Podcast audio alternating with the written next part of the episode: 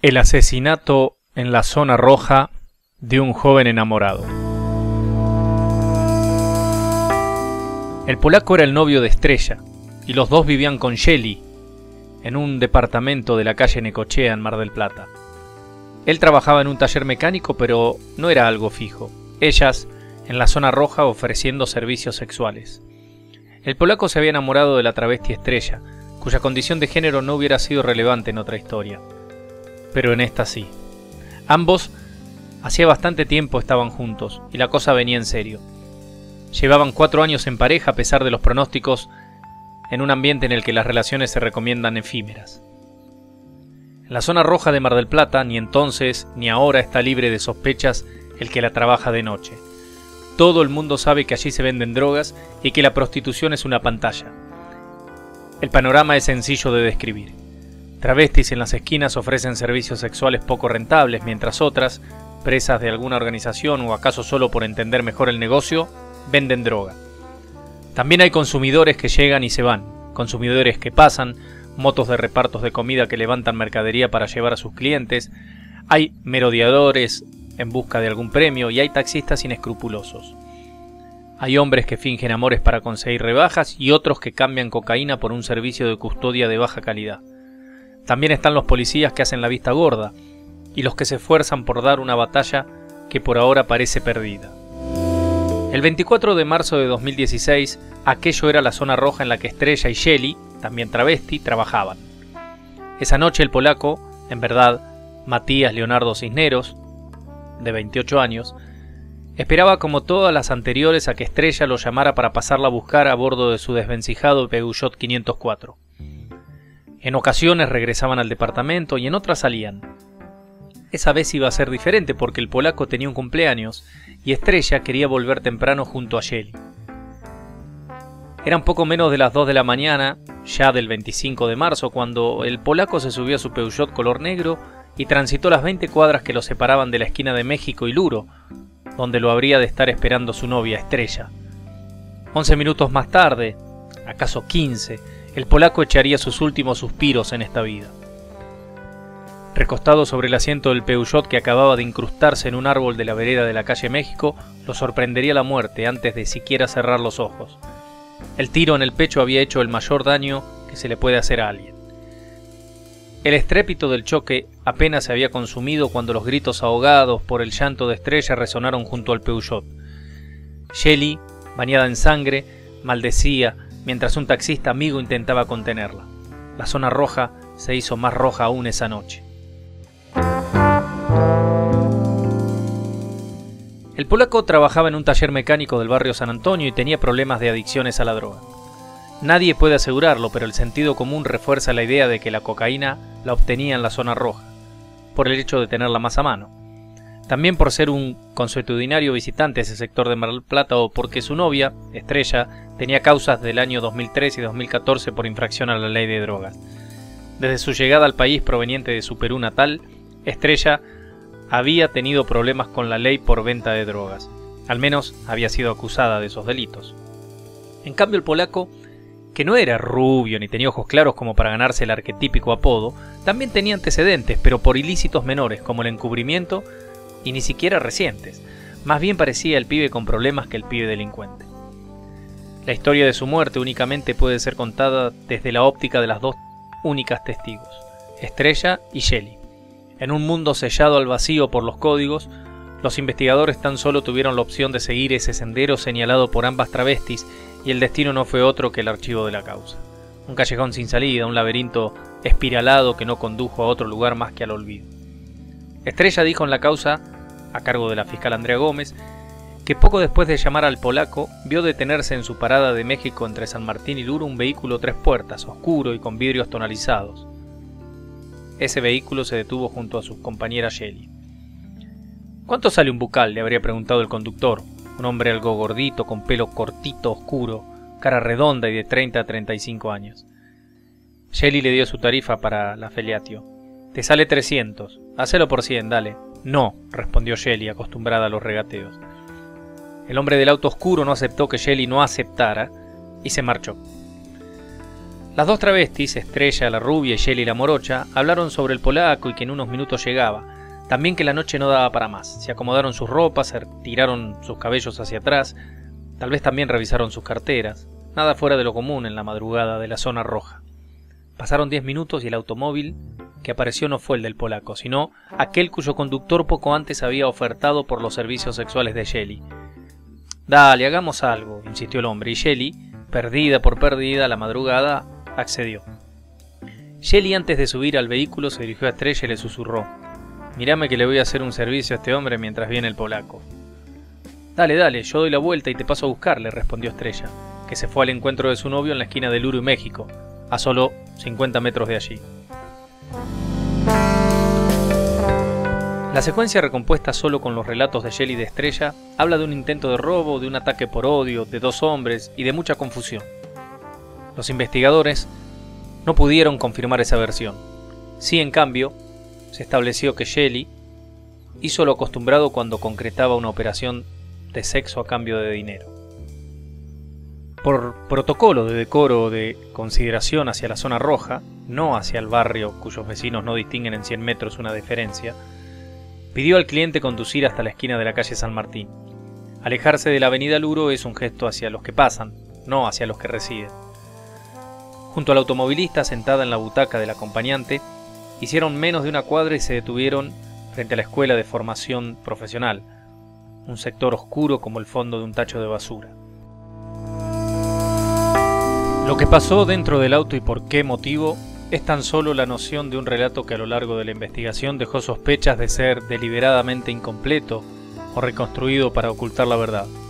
Tal vez esta no haya sido muy distinta de la que se instaló, pero definitivamente no fue la verdad.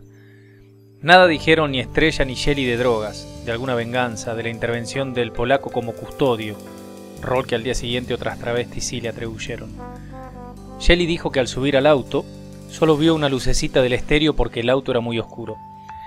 Dijo que el automovilista, gordito de cara, le dio el dinero y le reclinó el asiento para que estuviera más cómoda y le confesó él que estaba nervioso, que fueran para otro lugar. No, alcanzó a decir Shelley y pretendió bajar. Estrella y el polaco no estaban allí, sino más lejos, en la avenida Luro. En ese mismo momento se reencontraban. Shelley dijo que al intentar salir del auto, sintió que una presencia se corporizaba en el asiento trasero, presencia que hasta ese instante permanecía silenciosa y oculta, y la hacía de los hombros. Entre los dos comenzaron a golpearla sin otra razón que la de robarle sus cosas, y ella empezó a retorcerse como un gato en apuros. Lo único que asomaba por la puerta abierta era el par de piernas de Shelly agitándose, y eso fue lo que vio el polaco, pese a la oscuridad y la distancia. Le están robando a Shelly, gritó, y apuró a Estrella, que terminó por subir al Peugeot 504. En cinco o diez segundos el polaco llegó y cruzó el auto por delante del de los atacantes, pero no bajó. Quien sí lo hizo al rescate de su compañera fue Estrella. Los gritos y la confusión existieron. También los golpes que recibía Shelly y que desataron la defensa desesperada de Estrella. Primero con las manos y luego con los tacones de su zapato golpeó el vidrio trasero del lado del conductor. Lo hizo hasta que lo rompió. Aunque ni un solo fragmento cayó al asfalto, tal vez por la película sintética que lo tonalizaba y lo sostenía. Al mismo tiempo sucedieron tres eventos. Shelly pudo escapar de las manos de sus atacantes. El polaco descendió del Peugeot 504 y se acercó y el conductor del automóvil bajó su ventanilla con una pistola calibre 22. La detonación acalló el griterío y dio paso a lo único que se le oyó decir al polaco. ¡Ay! Todos se paralizaron menos el polaco que con una mano en el pecho corrió hasta el Peugeot 504 y se fue solo a buscar la muerte por la calle México. La encontró 200 metros después, incrustado en el árbol. Las cámaras de una casa ubicada en la calle México al 1800 captaron el paso del Peugeot, conducido por el moribundo polaco, a las 2.0101 a media velocidad. Seis segundos después, y por extraño que parezca, no es falso, otro Peugeot 504 a más baja velocidad aún. Este automóvil es una aparición sin importancia investigativa, solo una llamativa intromisión. Lo relevante vino después. Tres segundos después, el paso raudo de un vehículo oscuro, tres puertas, aunque sin poder advertirse algún vidrio roto. Era un Peugeot 207, tal vez. Sin dudas, era el auto del que salió el disparo asesino. Shelly, sangrante por los golpes recibidos y Estrella, angustiada por desconocer la suerte corrida por su novio, pidieron ayuda. Shelly se comunicó con un taxista amigo, de esos que son colaboracionistas de la problemática de la zona roja. Venite rápido que me robaron, haceme un favor y tráeme agua para lavarme la cabeza, le dijo Shelly antes de que Estrella le arrancara el teléfono de la mano. Vení rápido que le pegaron un tiro al polaco y no sé dónde está. Sergio, el taxista, llegó a los cuatro minutos y los tres salieron a buscar al polaco. Pará, pará, pará. Ahí está chocado, dijo Shelly. La noche ya estaba atravesada por la muerte.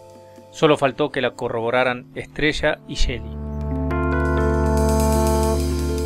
La primera en detenerse fue un automovilista de 31 años que pasaba con sus hijos de retorno a su casa ya de madrugada. Lo primero que hizo fue sacarle las llaves del Peugeot porque hacía chispas. Entonces vio llegar a Estrella y a Shelly. También vio cómo Estrella los amarreaba al polaco y pedía a gritos una ambulancia. Y vio a Shelly revisarle los bolsillos al polaco. Los investigadores no pararon de buscar pruebas. Cámaras de seguridad, visitas a talleres de reparación de cristales, decenas de testimonios, además de los de Shelly y Estrella.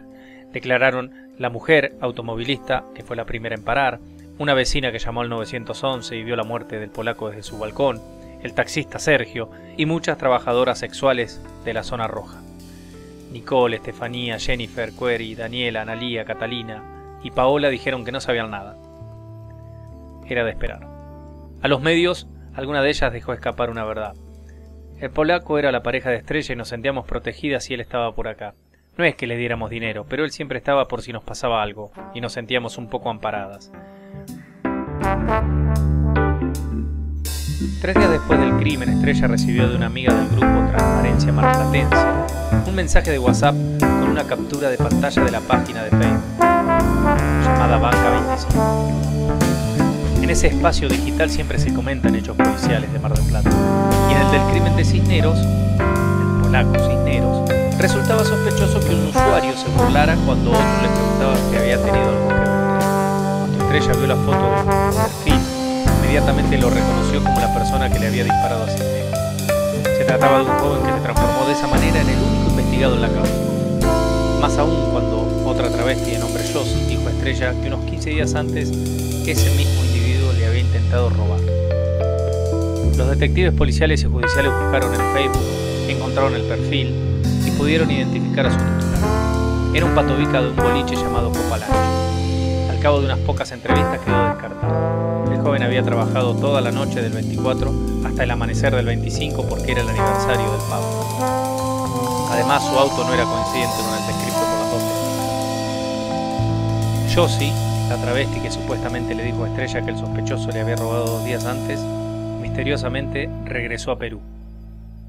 Fue ese uno de los obstáculos que tuvo el expediente, obstáculos colocados por las mismas interesadas en echar luz sobre lo sucedido. Por ejemplo, Estrella nunca explicó a qué teléfono llamó al polaco aquella noche para que la pasara a buscar y dijo que el celular de él se había perdido.